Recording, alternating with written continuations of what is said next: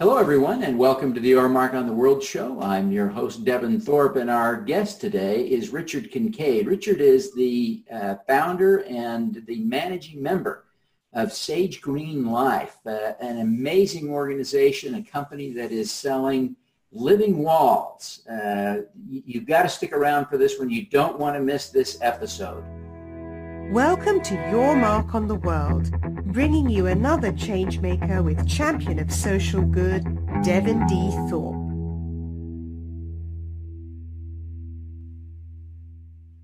Richard, welcome to the show.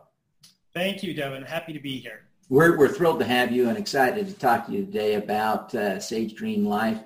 Uh, I've seen uh, some of the images of the things that you're doing. Uh, really, truly beautiful living walls. The, it's just stunning. Uh, tell us a little bit about the the technology and the application that uh, you're able to achieve with uh, with your walls. Yeah, I think the the our system our system was designed to address some of the issues that people had with early living walls. And the biggest issue people had was soil and gravity, right? So you wouldn't get enough water at the top, too much water at the bottom. And really with, with our system, it being a, a rockwool, which is a basalt rock that's melted down like cotton candy, um, it is incredibly absorbent it doesn't change temperature for uh, change size for temperature. So it allows these modular tiles to be used where the moisture stays the same.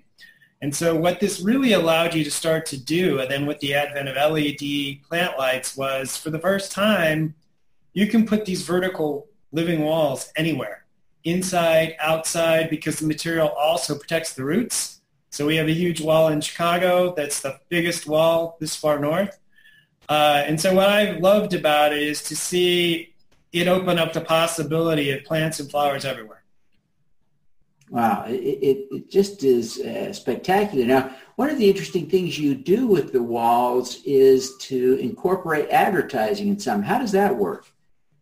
Yeah, original premise really was that there was this authentic desire for sustainability, certainly from consumers and that as advertising got fragmented that and tried and, and consumers try to tune everything out that you, the advertisers would need to give them something they wanted to see. So we got a patent on embedding media in vertical gardens and our thinking was for brands that want to make an authentic statement you can message you're going to have crown signage but you're going to give customers something they want to see uh, which is certainly not the case with a lot of out-of-home advertising that's for sure. That's for sure. So uh, who are your primary customers for the Living Walls today, and what kind of budget are they usually working with? So we have a wide range of customers as this industry's really started to grow. So we target architects, interior designers, because they are the ones building plans to create these wonderful environments. But we're seeing a lot of end user demand. Um, I'd say what's driven the biggest change in the market has been uh, people realizing on the corporate side, employee side, that a better work environment, the marginal cost of obtaining that is nothing compared to uh, increased retention and just being able to attract uh, and, and really get talent. And I think so combination of people looking for sustainability, uh, people looking for better environments. So you start to see that coming from uh, big corporates. You see it from certainly tech companies, and you see it coming from uh, an awful lot of the architect and interior design space, trying to figure out how they can utilize these tools. Huge change, actually, Devin, in I'd say the last two two and a half years.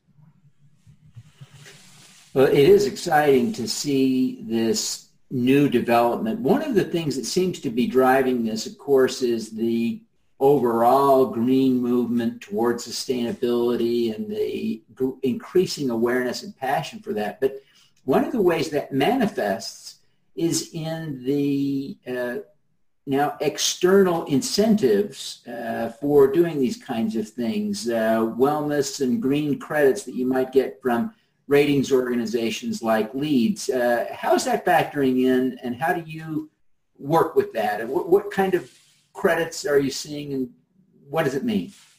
Well, you, you, the LEEDs is interesting because LEEDs started in 2000 and you fast forward 17 years, there's now over 17 billion square feet and 2.2 million square feet added a day.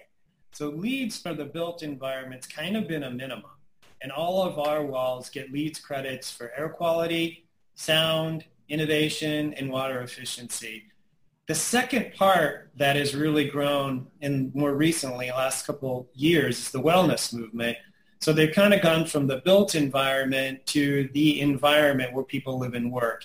And that's also, we get credits for air quality, but the whole wellness movement is air quality, water, uh, food, uh, mindfulness, innovation, and I think it has the same sort of trajectory that, that LEEDs had. So you're seeing some early adopters with these wellness uh, programs, fitness being another one.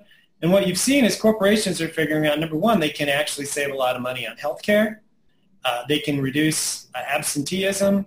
And it's just come together between the green movement, the LEEDs movement, the wellness movement, where you're seeing this all get built into much, much more interesting, better, collaborative, healthier uh, environments. So um, we'll see if, if wellness leads to the same amount of adoption as LEEDs, but it's certainly off to a big start.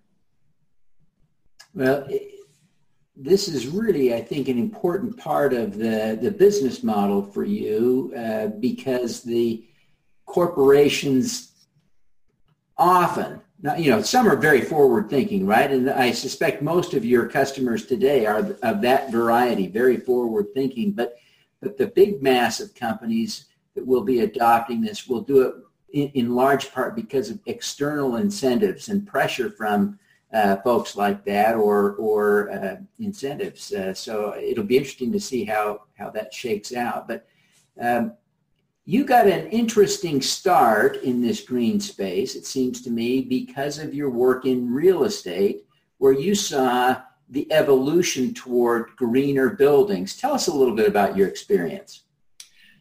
Yeah, I was in commercial real estate for uh, working for Sam Zell for 17 years, uh, really at Equity Office, which was the largest office company in the world.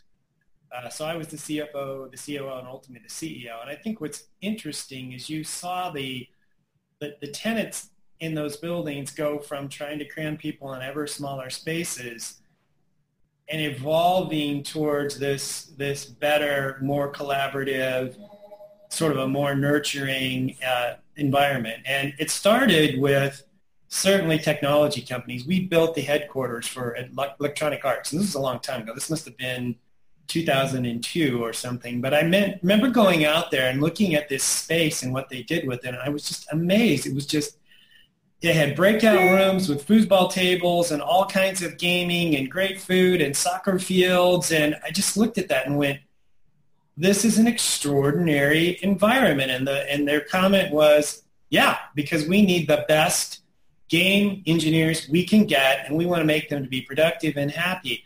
So at that time, that was an anomaly.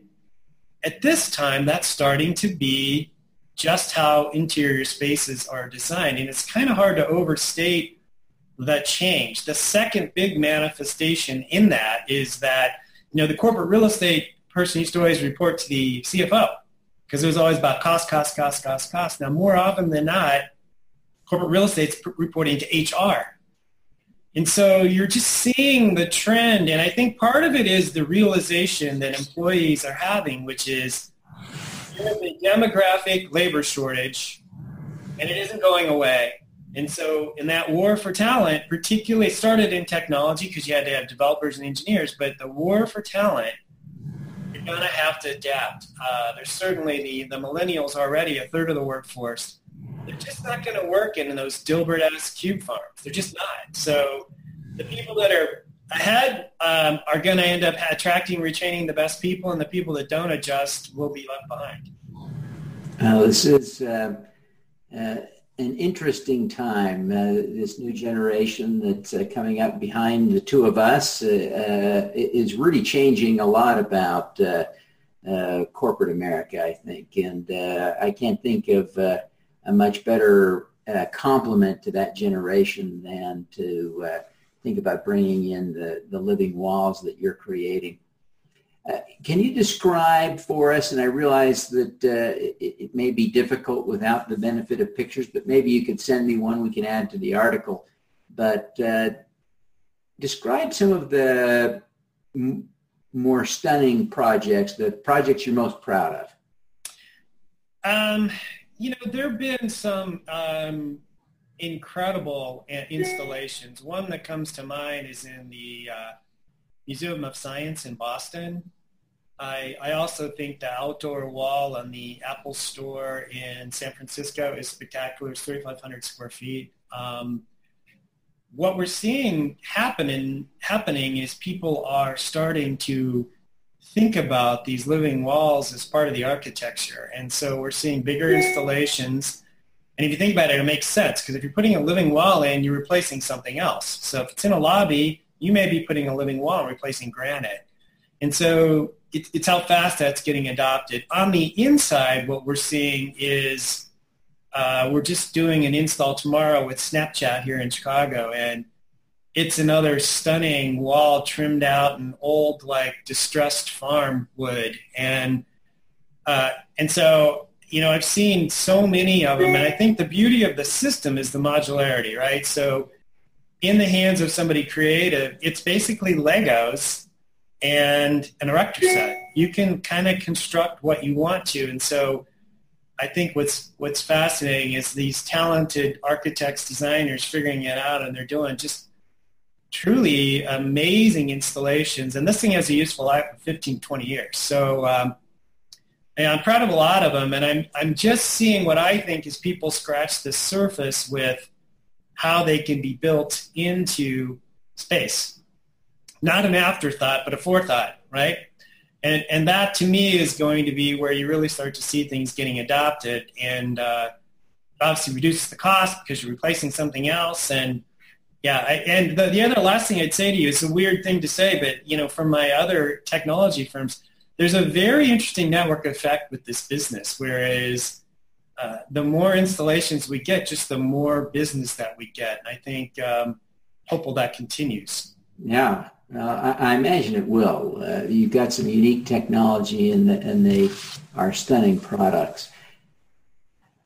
The um, you know, a lot of people look up to you. You've had such a successful career. You've made such a, accomplished so much. Who do you look up to as a role model?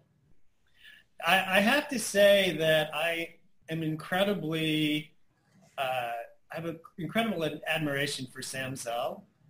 You know, I worked for him for 17 years, and I worked with him in so many different situations. So, like the depth of the recession in the late 80s and the early 90s, where it was extraordinary pressure to taking all these companies public before anybody else did with the modern REIT to just literally billions of dollars of deals. And what I realized about Sam later is how much that culture has impacted me and what I do with all my businesses now. It was it was a very flat organization before anybody did that. It was casual before anybody was casual. It was a, a legitimate meritocracy, and I am the biggest example of that, right? I grew up in a little town in Kansas I graduated from Wichita State University. I went to the University of Texas, and as long as I could like perform with Sam, you could go anywhere.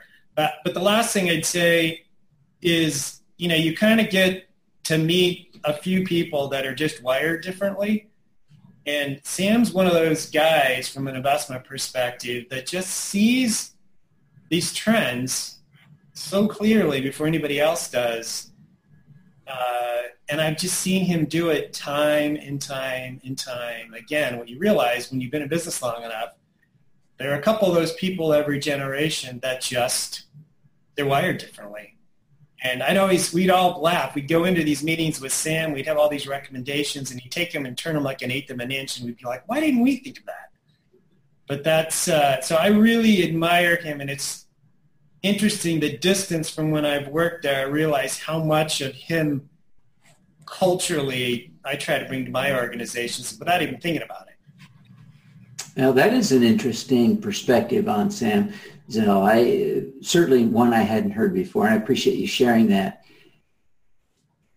You obviously are extremely capable. You talked about uh, the meritocracy in which you succeeded, but I'm wondering why, with the capability you have, and an ocean in front of you, you know, an ocean of opportunities, why you've chosen to pursue uh, the this green sustainability space? Well, when we sold Equity Office in 2007, um, I had a very sort of important choice to make. I could jump back into, you know, the corporate arena, and the real estate arena, or I could try to do something different. And I made a deliberate choice to not get so wrapped up in that. Um, and I started my foundation, started to do a lot of not-for-profit work, and I started to try to look to do some businesses that could be profitable, but that could also just improve, just improve the common good.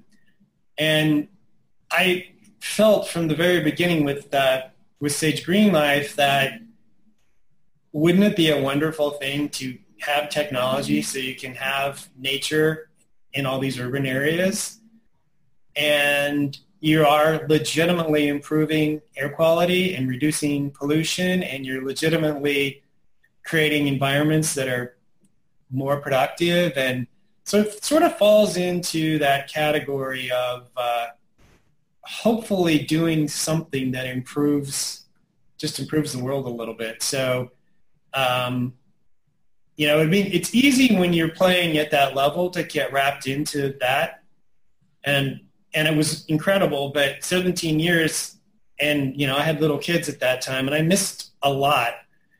So I made a deliberate choice to do more in the not-for-profit world and try to find some businesses that can hopefully just make things a little bit better after uh, once you're done.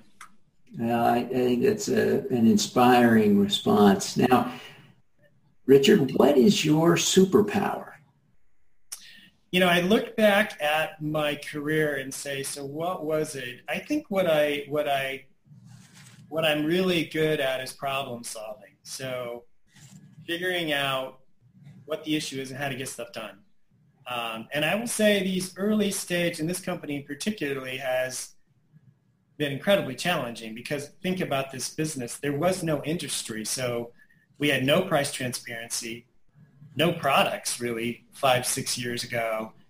And so it's been a series of steps forward, coming back, revisiting, prototyping, trying to reduce costs, trying to create a reason. When we first started, people were like, well, they're pretty, but why would I want one? Now we've moved it over to the point where you don't even, you're not even, you're not even having to answer that question. So, but I think that ability to sit down and re- regroup and solve a problem, figure out how to keep things moving forward is really the one thing that uh, I would say I'm best at. Oh, that's great. Great skill. I need to develop that. Now, uh, Richard. I had no choice, Devin. I had to. well, Richard, thank you for taking the time to be with us today. Before you go, please tell people how they can uh, learn more about uh, Sage Green Living uh, Life, excuse me, Sage Green Life, and how they can connect with you personally. So I would uh, say go to sagegreenlife.com, www.sagegreenlife.com, and you can contact us there. Uh, you can also, if you really want specific information, you can call us at 312-234-9655. Uh, and it is worth checking out the website because it's just filled with beautiful gardens. So again, thank you for all the time today, Devin. It's been, been my pleasure to, to be here. Thank you. And we wish you every success in making America's offices more beautiful and more healthy. Thank you. All righty. Let's do some good. Thank you for listening. This podcast was recorded via Google Hangouts on Air and is available at youtube.com forward slash Devinthorpe. Subscribe to this podcast on Stitcher or iTunes by searching for Your Mark on the World.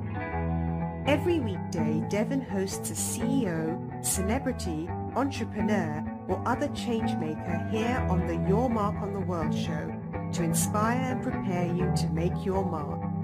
Devin is a champion of social good, writing about, advocating for, and advising people who are doing good. He is a Forbes contributor who is a recognized thought leader in social entrepreneurship, impact investing, and crowdfunding. To book Devin as a speaker, visit devinthorpe.com. Learn more about Devin's work at yourmarkontheworld.com.